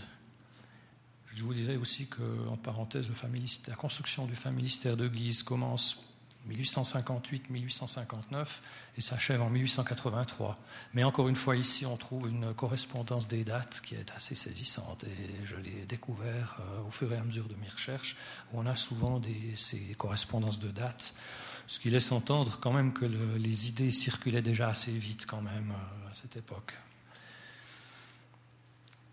Il se passe ensuite une dizaine d'années, parce que ça a duré une génération quasiment, hein, entre les premières menaces le, sauvetage, le classement par l'État au rang des monuments historiques, le prix Vaquer et jusqu'à l'achèvement des travaux de réhabilitation. Les menaces de démolition donc se précisent. Euh, et elles sont même confirmées par l'avis de deux experts chaudefonniers qui sont mandatés par l'édilité publique qui dit mais euh, qu'est-ce que vous pensez de qu'est-ce que ça vaut ce manège? Ce sont deux architectes. Encore une fois, il faut se reporter dans le climat de l'époque, dans la manière de penser. Le 19e siècle en architecture n'est redécouvert, ou découvert tout court, mais entre guillemets, qu'à partir de ces années-là, on commence tout à coup à porter un regard intéressé au 19e, mais jusqu'avant, on n'en savait rien du tout peut-être à part les, les trois premières décennies. Au fond, on s'aperçoit que l'autorité communale n'a de cesse de voir disparaître ce bâtiment, elle fera tout pour euh, que ce soit le cas. La responsable de l'urbanisme euh, abonde dans ce sens aussi, donc le manège n'a quasiment aucun défenseur, sinon une poignée de personnes, dont Michel Nicolet, qui est en face de moi, qui a été très longtemps président de la société coopérative fondée en 1983, je crois, se sont battus, véritablement battus, pour euh, inverser les tendances, ce, à quoi ils sont parvenus. À cela, il faut s'ajouter des interventions décisives, je dirais, celles de Patrimoine Suisse avec l'aide de la Confédération. Donc ce sont eux qui vraiment ont permis de passer au stade supérieur, c'est-à-dire de sauver le bâtiment. En effet, la, création de la société coopérative de l'Ancien Manège est, en 1983, et c'est en 1985 qu'elle sauve le, bâtiment de la démolition, comme je le disais, avec l'aide et l'appui de la Confédération et de Patrimoine Suisse. L'État, donc, euh, confirme cette position en classant le bâtiment je crois que c'est l'ancienne appellation monuments historiques aujourd'hui, si je ne m'abuse. J'ai vu que le conservateur des monuments était présent parmi nous, euh, pourra me confirmer ce que je vais dire. Euh, aujourd'hui, l'appellation a changé, mais la mesure, la force de la mesure demeure. L'ancien manège est mis sous protection par décision du Conseil d'État. Et cette mesure, j'ai écrit ici, je ne sais pas si c'est tout à fait ça, s'apparente à un classement comme monument historique. C'est alors qu'enfin les travaux de réhabilitation, de restauration, de rénovation, appelons ça comme on veut, peuvent commencer et vont durer entre 1992 et 1994, avec évidemment euh, un travail euh, tenace euh, et la création de 12 appartements en lieu et place des 40 ou 35 qu'il y avait avant, puisqu'en 17, on avait soustrait quelques appartements pour construire des ateliers. Sauf erreur, on a retrouvé des plans bleus, les fameux bleus que connaissaient bien les architectes, qui sont en somme, je crois, sauf erreur, les premiers documents graphiques du bâtiment. Avant, on n'a rien trouvé parce qu'évidemment, en, en 1868, il n'y avait pas l'obligation de déposer des plans. Je crois que ça commence en 88 à peu près, où l'obligation est donnée. On se rappellera que la Chaux-de-Fonds a eu un immense incendie en mai 1794 et que ce traumatisme est resté au fil des décennies, pour ne pas dire du siècle suivant et même du XXe. Autrement dit, on a établi un système qui s'appelle, lorsqu'on met des plans à l'enquête, c'est la police du feu qui est la première instance qui examine les plans, à instance à laquelle s'associe la police des constructions. Donc on parle de vraiment le feu, c'est la hantise de cette ville, à juste titre. Voilà ce que je voulais dire sur ce sauvetage. On pourrait en dire plein de choses, c'est passionnant. Mais j'aimerais peut-être quand même conclure maintenant sur la cour intérieure de l'ancien manège, pour laquelle je n'ai encore rien dit du tout. Donc euh, on pourrait, si c'est possible, voilà, merci beaucoup, projeter des images. Je vais parler de cette cour et puis Madame Bonadonna passera les cinq euh, clichés qui vont suivre. Comme je vous le disais, elle a été construite euh, à l'intérieur des murs euh, extérieurs, si on veut, puisque la totalité c'est 21 mètres 20, donc on a une cour qui fait une douzaine de mètres, je n'ai pas souvenir exactement. Ça veut dire quand on entre par l'une des portes d'entrée, l'une côté chemin, rue, du Manège et l'autre côté rue, rue du Banneret, on découvre presque immédiatement, parce qu'il faut s'avancer quelque peu pour enfin parvenir sous la grande verrière. La fameuse cour située dans le corps central la cour intérieure de l'ancien manège qui va recevoir un premier décor, mais ça, je ne sais rien quand. Il y en aura deux qui suivront, dont celui qu'on connaît aujourd'hui, qui a été restauré en tout dernier, c'est-à-dire en 2004. Cette, tour, euh, cette cour, donc coiffée d'une verrière, euh, autour de laquelle s'articule tout l'immeuble, est avec son système de galeries et d'escaliers en porte-à-faux, probablement unique en Suisse, c'est possible. Et ces motifs architecturaux, d'une part, sont décor peints, d'autre part, sont signés et datés Jean Bruno, BRUNO, euh, qui est donc un artiste, un, décorateur euh, d'origine italienne, et daté 1902. Monsieur Bruno s'est inspiré du néo-gothique, qui était très en vogue à partir de 1860, juste dans les années ouf, comme l'Église catholique rouge, hein, c'est aussi en fait du néo-gothique, elle est achevée vers 1900. Donc on voit qu'il y a cette euh, inspiration cette, euh, du néo-gothique qui est très présente chez nous. À Lausanne, on pourrait parler du château d'Ouchy, qui est une reconstruction en néo-gothique de 1887. Euh, et j'ai découvert que Jean Bruno est domicilié dans le voisinage. Il habite rue de la Loge 5 et il est entrepreneur. Donc il se dit entrepreneur, mais en réalité, euh, il faisait aussi de la décoration. Et je pense que si on veut en savoir plus sur l'ancien manège, c'est bien auprès de lui qu'il faudrait, de sa famille, il n'y a pas de survivants, j'ai cherché, qu'on pourrait peut-être trouver euh, des réponses aux questions qu'on continue et qu'on va certainement continuer à se poser. L'immeuble où il vit est un bâtiment construit en 1787 et qui donc a échappé à l'incendie de 1794. On le reconnaît bien avec son toit à demi-croupe. Voilà, mesdames et messieurs, j'en ai fini. Merci à nos deux intervenants pour cette première partie. Et puis maintenant, on va avoir euh, la possibilité de, discuter avec le public. Effectivement, on a mentionné la présence de M. Bujard, mais également de Mme Claire Piguet, qui est une, experte du logement ouvrier. Donc euh, voilà, la parole est à vous. Il vous suffit de demander le micro.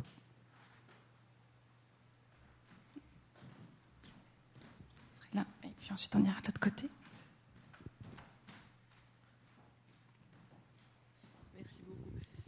Euh, je me souviens bien que dans les années 1970, moi j'étais jeune conseillère générale euh, socialiste la ville de la Chaux-de-Fonds et qu'on avait des discussions absolument épiques euh, entre les autorités communales qui souhaitaient vraiment démolir ce, ce bâtiment qui valait rien du tout, qui était une vraie ruine. On allait faire un beau parking, un beau garage, et, que la modernité, c'était ça. Euh, bon, bah, c'est cette époque où on a fait un certain nombre de sottises euh, urbanistiques dans la ville avant de redécouvrir justement la qualité de l'architecture du, du 19e siècle. Mais il y avait en, particulier euh, Maurice Payot qui était président de commune à l'époque, qui est un type que moi j'adorais comme, jeune camarade, mais alors lui, il était persuadé que l'avenir de la ville, c'était justement ce genre de truc. Quoi. Il fallait faire moderne, il fallait euh, faire disparaître ces vieilles scories. Et, il y avait des, des, empoignades comme ça assez, assez intéressantes, parce qu'on était un peu sous influence, mais oui, il faut, il faut absolument démolir ça. C'était après, quand on a vu ce que ça donnait, on s'est dit, mais on a failli être vraiment très très bête. Heureusement qu'il y a eu des, des sursauts. Je ne sais pas si euh, quelqu'un souhaite réagir à ce commentaire. C'est vrai qu'il y a des périodes comme ça un petit peu moins clairvoyantes, peut-être. Monsieur Apotelio? Oui, alors c'est vrai, comme je le disais tout à l'heure, ces années 1970 ont été terriblement lithoclastes, pas seulement à la Chaux-de-Fonds, rassurez-vous, euh, dans la ville où j'ai élu domicile au milieu de ces années-là, j'ai pu voir aussi disparaître de nombreux bâtiments intéressants, malgré la lutte acharnée que pouvaient mener euh, certains mouvements qui existent toujours et qui étaient malheureusement très souvent perdants à quelques rares exceptions près, mais arrivait quand même à réunir suffisamment de signatures pour euh, euh, faire en sorte que la population puisse se prononcer, ce qui est quand même une chose peut-être un peu plus courante aujourd'hui. Euh, mais vraiment, je, je crois qu'il faut toujours faire l'effort de se replonger dans le contexte de l'époque, encore une fois, et se rendre compte que les choses ont beaucoup changé, mais pas autant qu'on le souhaiterait quand même. Marc Pernou, vous souhaitiez réagir également? C'est juste pour euh, donner un exemple euh, à l'appui de ce que vient de dire Loïs Hunziger, c'est que euh, en 1972 ont été détruits les deux immeubles, pour les gens qui connaissent la Chaux-de-Fonds, qui sont entre l'immeuble Minerva et l'immeuble du Printemps. Et il y a eu un article dans l'impartial sous le titre Chaque époque a son architecture. Et on annonçait que c'était le Crédit Suisse qui allait construire un immeuble à la place de l'immeuble qui est à côté du, à côté du, printemps, euh, de l'ancien immeuble du printemps. Et il y a juste euh, Jean Hirsch, le, frère de Pierre Hirsch, qui lui aussi a contribué un peu au, sauvetage du, manège, qui a écrit une lettre de lecteur dans l'impartial pour dire oui, euh, il y a une magnifique cour intérieure avec des peintures, c'est vraiment dommage qu'on ait détruit cet immeuble. Mais bon, le Crédit Suisse avait dit qu'ils allaient faire un bel immeuble. Alors. des promesses, toujours des promesses. Une intervention ici? euh, Est-ce que vous pourriez nous dire deux mots sur les sources d'avant 1900 que vous avez utilisées, notamment celles en lien avec la période du manège? Sur les sources, je ne sais pas qui souhaite. Oui. Bon, écoutez, euh, vous connaissez sans doute euh, un ouvrage qui s'appelle Regard sur l'ancien manège, publié par les éditions Attinger à Neuchâtel en 2009 et qui est un ouvrage qui retrace euh, l'histoire de l'ancien manège depuis les débuts, depuis le manège, l'ancien manège, le sauvetage. Euh, donc à ce moment-là, euh, je crois que c'est l'État avait mandaté une jeune archiviste historienne qui s'appelle Catherine Baumann, je crois, et qui a passé ses archives vraiment au tamis euh, donc, euh, moi, j'en ai personnellement fait quelques contrôles, parce qu'il faut toujours se méfier, ne jamais répéter les choses, mais plutôt euh, contrôler l'information. Donc, ces archives, qui, comme je vous l'ai dit tout à l'heure, sont assez maigres, qu'elles soient écrites ou graphiques, mais le peu qui a été trouvé a été euh, porté à la connaissance euh, du public et des lecteurs du bout de l'ouvrage Regard sur l'ancien manège, qui j'ai vu est en vente ici à la sortie de, de la salle. D'ailleurs, si vous trouvez comme ça tout d'un coup un fonds d'archives exceptionnel, surtout, gardez-le et amenez-le aux historiens. On a une remarque, une question ici? Voilà, moi je voulais juste vous demander quelque chose parce que j'ai lu dans un bouquin sur, euh, sur la ville et puis sur l'ancien manège. Et puis, il parlait d'un souterrain qui partait depuis la cour du, vieux manège, l'ancien manège, qui arrivait jusqu'à l'hôtel de ville. Puis, comme il y a tellement de, mouvements quand même en ville, hein, avec euh, beaucoup de mouvements politiques, anarchiques et tout, je me, voilà, je bâtissais un roman. Une fois, une fois de plus, MeToo-réalité. C'est quelque chose qu'on trouve dans la presse. Euh, il y a effectivement un des rares articles qu'on trouve dans la presse au cours du 19e euh, et du 20e siècle sur le manège euh, on dit qu'il y a beaucoup d'enfants qui s'amusent dans la cour du manège et qui n'ont qu'un seul regret, c'est qu'on ait euh, comblé ces souterrains. Mais le journaliste qui écrivait cette version avait l'air de ne pas croire à cette hypothèse. Je ne sais pas si Laurent Dumanel, vous souhaitiez réagir Oui, à, l'époque de la rénovation dans les années 90, on a constaté que sous la cour, il y a effectivement une cavité euh, qui a été visité par un spéléologue bien connu ici, euh, Jean-François Robert, Mais euh, de là à inventer que la cavité va jusqu'à la rue de l'Hôtel de Ville, on n'en a aucune preuve. Il y avait une question ici. Merci. J'aimerais juste faire une remarque sur euh, Guise que j'ai visité. On a visité dans un comité du Manet. C'est un phalanstère, c'est pas un phalanstère, c'est très très grand. Hein. C'est vraiment des énormes, énormes. Et c'est là-bas que j'ai fait une découverte très intéressante. C'est M. Pernou certainement, qu'à cette époque, le les familistes ou les phalanstères de l'époque, fait par M. Fourier, bien entendu, il y avait aussi la phrénologie qui entre en matière, les neurosciences. Et tout dans un ouvrage que j'ai retrouvé dans le musée de, Guise, où il parlait que le cerveau, il avait appliqué monsieur Guizot, hein, c'est un livre absolument impossible à lire, de 600 pages, indigeste, je ne sais pas si quelqu'un l'a lu parmi vous, où il avait pris le cerveau, des endroits du cerveau, pour reconstruire, à l'aide des théories de Fourier également, de faire ces familistères de l'époque. Et c'est un travail que je suis en train de faire. Je dois le présenter bien prochainement dans une société de neurosciences. Et je ne sais pas si, M. Pernou, vous avez des idées là-dessus. Ça vous dit quelque chose Oui, j'aimerais juste ajouter quelque chose à ce que vous avez dit, c'est tout à fait vrai. Alors en effet, le phalanstère est quelque chose d'encore plus grand. Il est le fruit d'un théoricien qui n'a rien réalisé, qui s'appelle donc Charles Fourier, euh, alors que Guise, euh, pardon, Jean-Baptiste Godin est un industriel, un philanthrope, qui décide de construire euh, ce qu'il a appelé un familistère. C'est une sorte de décalage avec quelque chose d'un peu plus modeste. Mais ce qu'il faut surtout dire, c'est que le programme élaboré par Fourier allait bien au-delà de la construction des espaces. C'est-à-dire que ce personnage voulait révolutionner le comportement humain, notamment la composition des familles, leur comportement dans une liberté totale entre hommes et femmes, entre familles. C'est quelque chose qui allait très très très loin. Euh, et là, Godin euh, et son familistère n'entrait pas en, considération sur ce genre de révolution des relations de la famille, à mon avis. C'est ça. Tout à fait. On avait une intervention. Pardon. Pardon. Oui, oui. Une intervention. Ah, vous vouliez continuer sur le familistère ou? Oui euh, Vous dites que Fourier n'a rien réalisé, d'accord, mais il y a un de ses disciples, euh, ah, Constant. Considérant. Considérant. Oui, qui a quand même essayé, ils ont fait une expérience de, de phalanstère en Amérique, je crois, aux États-Unis.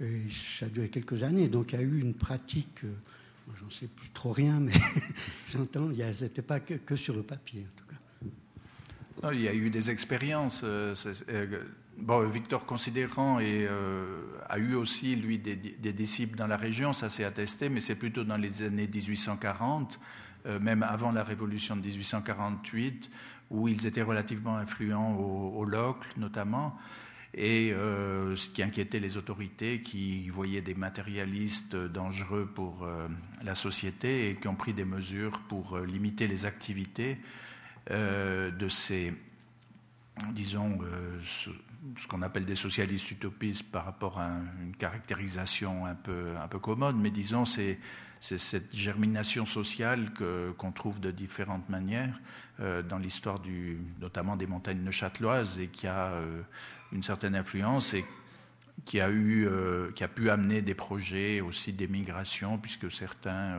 par exemple, sont partis plus tard vers l'URSS, des, des projets comme ça.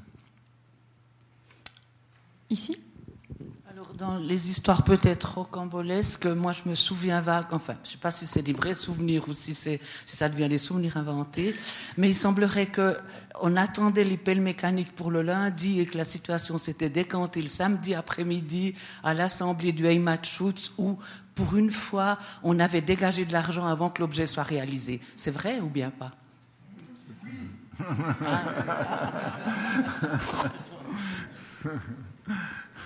On confirme, c'est oui.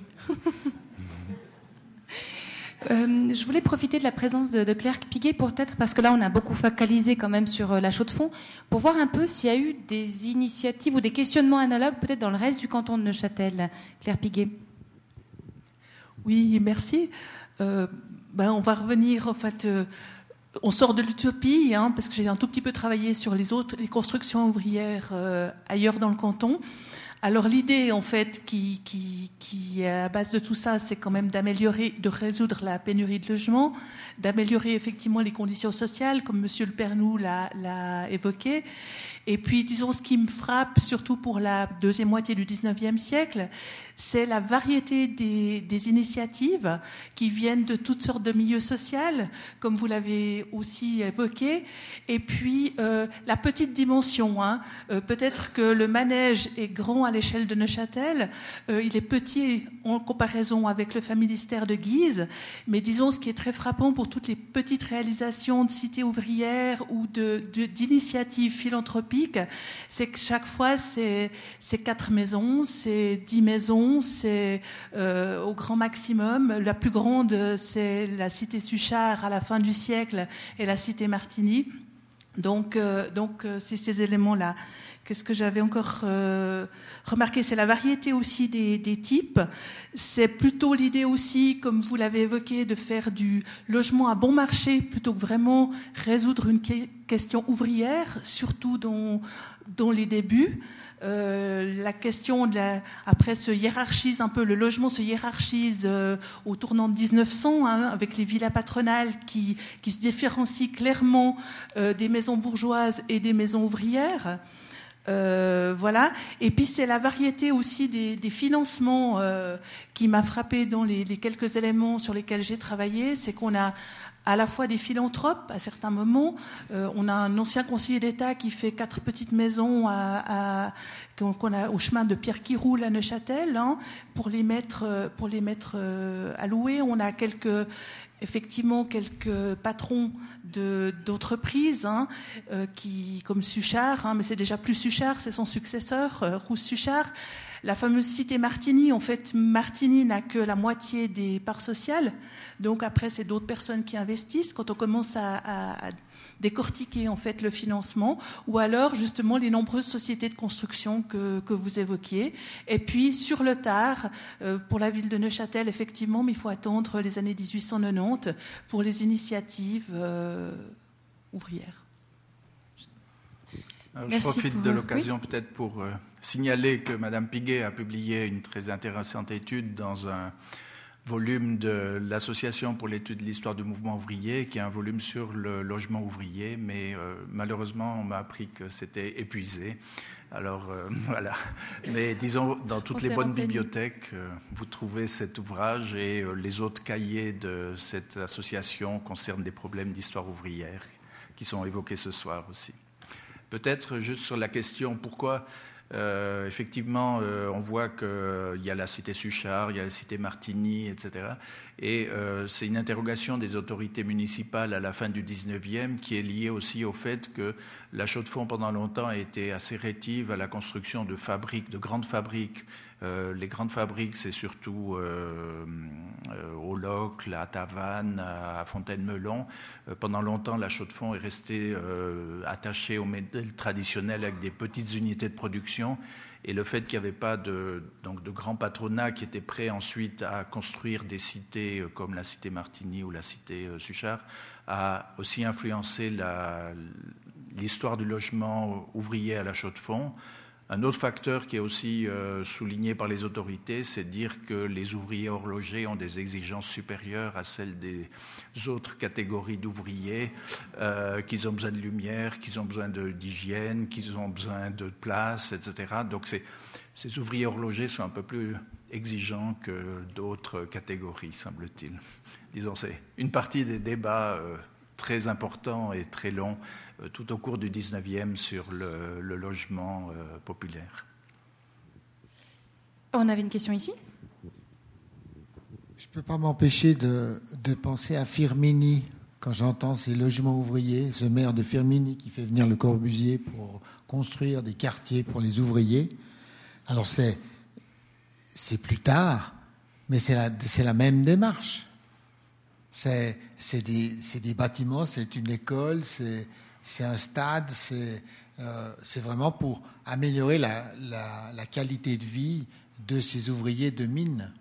Est-ce qu'il y a une relation à faire ou c'est euh, peut-être trop différent dans le temps ou dans l'intention?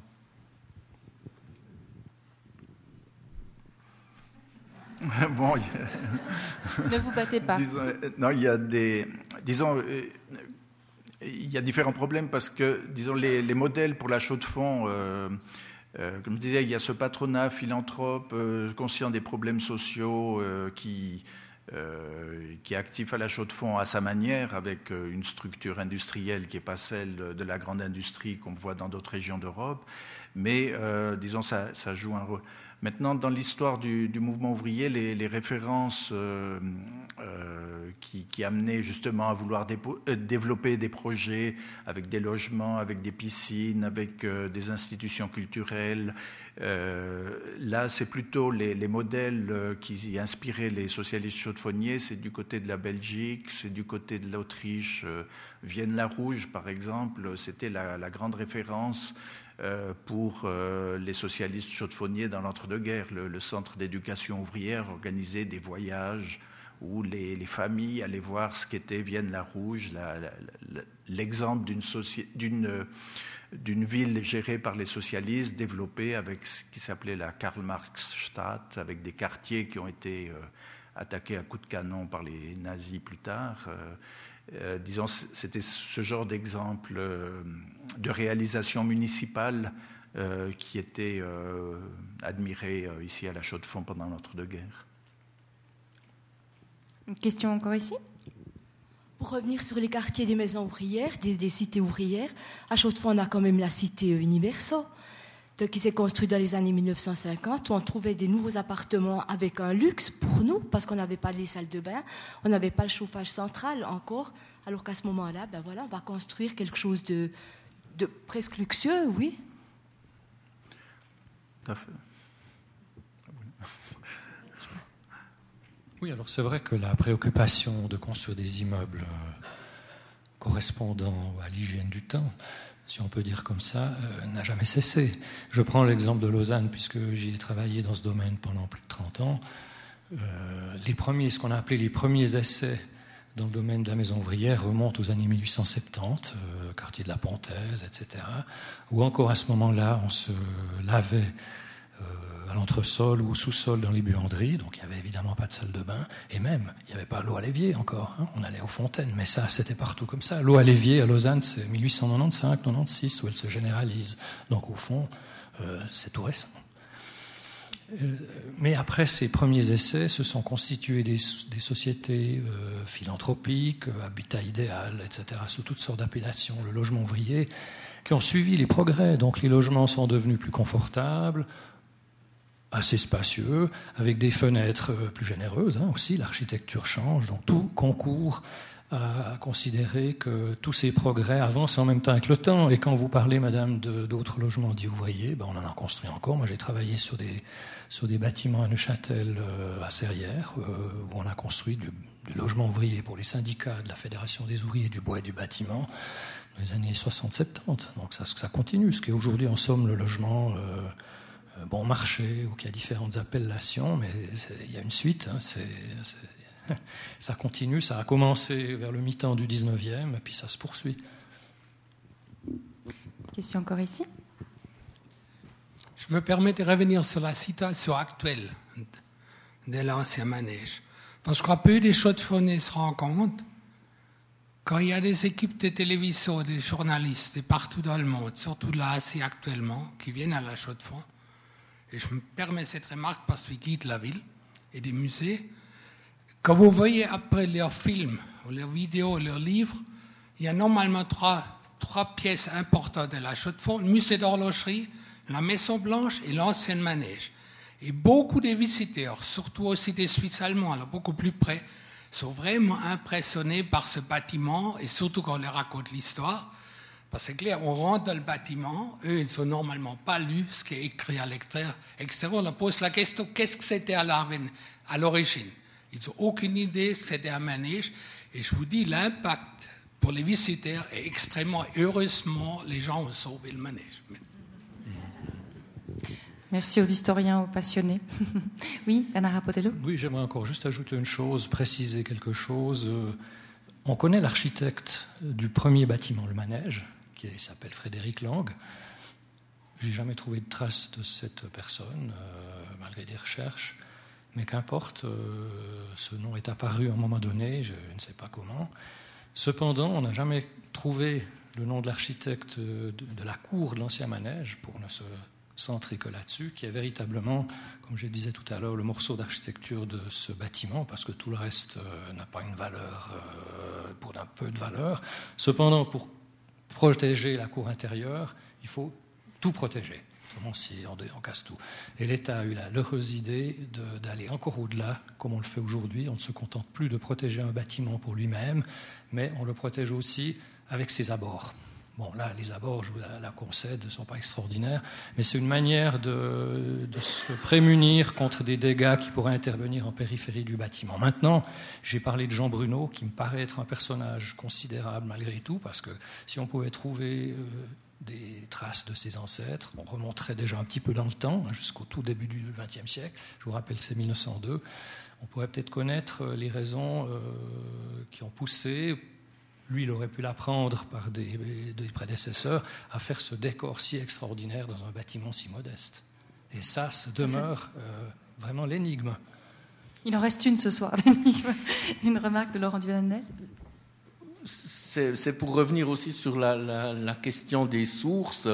Euh, c'est très dispersé. On a retrouvé euh, au début de cette année des plans de 1930, les fameux bleus que M. Bernard Apotello a cités, euh, qui étaient à la commune dans un tiroir. Et c'est parce qu'un jeune passionné de réalité virtuelle a demandé à la commune est-ce que vous avez quelque chose? Euh, En tout cas, notre comité n'avait pas connaissance de ces bleus. Et tout à coup, ils ont ressurgi. On n'abandonne donc pas les, efforts. Et puis, je tiens à signaler que la coopérative a un projet c'est de publier un guide. Euh, on avait prévu cette année pour des raisons de financement, ce sera sans doute l'année prochaine, euh, dans la série bien connue de la Société euh, d'histoire de l'art en Suisse, et qui sera aussi l'occasion de faire connaître à nos compatriotes suisses alémaniques ce bâtiment de plus près parce qu'il apparaîtra en deux langues simultanément. Sera déjà bien qu'il soit en français, puisque c'est un bâtiment encore visiblement peu connu euh, par euh, une grande partie de la population. Moi, j'avais envie de vous entendre encore sur les, dans, les, la rhétorique hein, pour sauver l'ancien manège. Heureusement qu'elle a été foisonnante et, efficace. Il y a eu l'argument Corbusier qui est, mignon, peut-être à, raconter. Euh, Bernard Potello, peut-être. Je vous avouerai que je ne le connais pas vraiment très bien. Je l'ai découvert récemment. Je préférerais que ce soit, si vous le connaissez, comme M. Pernou, l'énonce. Merci. Ben, disons, euh, il y a une opération de communication qui a été menée euh, de manière remarquable et durable euh, à partir de 1978-1979. et là, c'est Michel-Henri Krebs qui a rapporté une série de propos de Marc Emery. Et dans un des articles du, du, 8 janvier 1979, il explique en fait qu'il applique maintenant trois, clés pour euh, fourni par Merck pour comprendre le manège. Donc la première euh, clé, ça serait le mystère. Ensuite, ce serait la réunification des deux visages de l'architecture néoclassique. Et la troisième clé, ce serait le fait que Charles-Édouard Jeanneret, ayant travaillé dans le quartier euh, comme jeune, il était certainement passé à côté du manège et il est inimaginable que cette étonnante bâtisse n'ait pas attiré la curiosité de Corbu à ce moment-là. On peut donc supposer qu'il aura visité le manège et qu'il en aurait été impressionné. Après tout, le manège est une préfiguration de la machine à habiter chère à Le Corbusier, et on peut lui appliquer aussi l'image du bateau avec ses ponts et ses salles des machines que Corbu a imposées et illustrées notamment dans son unité d'habitation. On pourrait établir ainsi un lien entre les siècles pour constater que le manège n'est pas seulement un témoin du passé, mais aussi sans doute un témoin de l'esprit novateur en matière architecturale. Donc, ainsi, euh, on rajoute une interprétation supplémentaire en parlant du Corbusier, et euh, là, euh, l'architecte Wyss de la Chaux-de-Fonds a écrit quelques mois plus tard une lettre de lecteur pour dire qu'il n'y avait aucune source, d'abord aucune source, et puis qu'il fallait ne pas vraiment avoir compris qu'est-ce qu'était la machine à habiter de Le Corbusier pour pouvoir euh, faire un lien avec ça. Mais disons, c'est intéressant parce que Euh, disons, là c'est plutôt en tant qu'historien parce que, que, je parlerai, parce que euh, l'historien euh, britannique Hobsbawm a écrit tout un livre sur ce qu'on appelle l'invention de la tradition, euh, comment à certaines périodes de l'histoire, pour toutes sortes de raisons, euh, bonnes ou mauvaises, on a besoin d'inventer des traditions. Et euh, c'est dans ce contexte-là que l'histoire du manège est aussi intéressante parce qu'on invente une tradition du socialisme utopique, on invente une tradition liée au Corbusier. Euh, c'est un, un, cas parmi d'autres qu'on pourrait citer.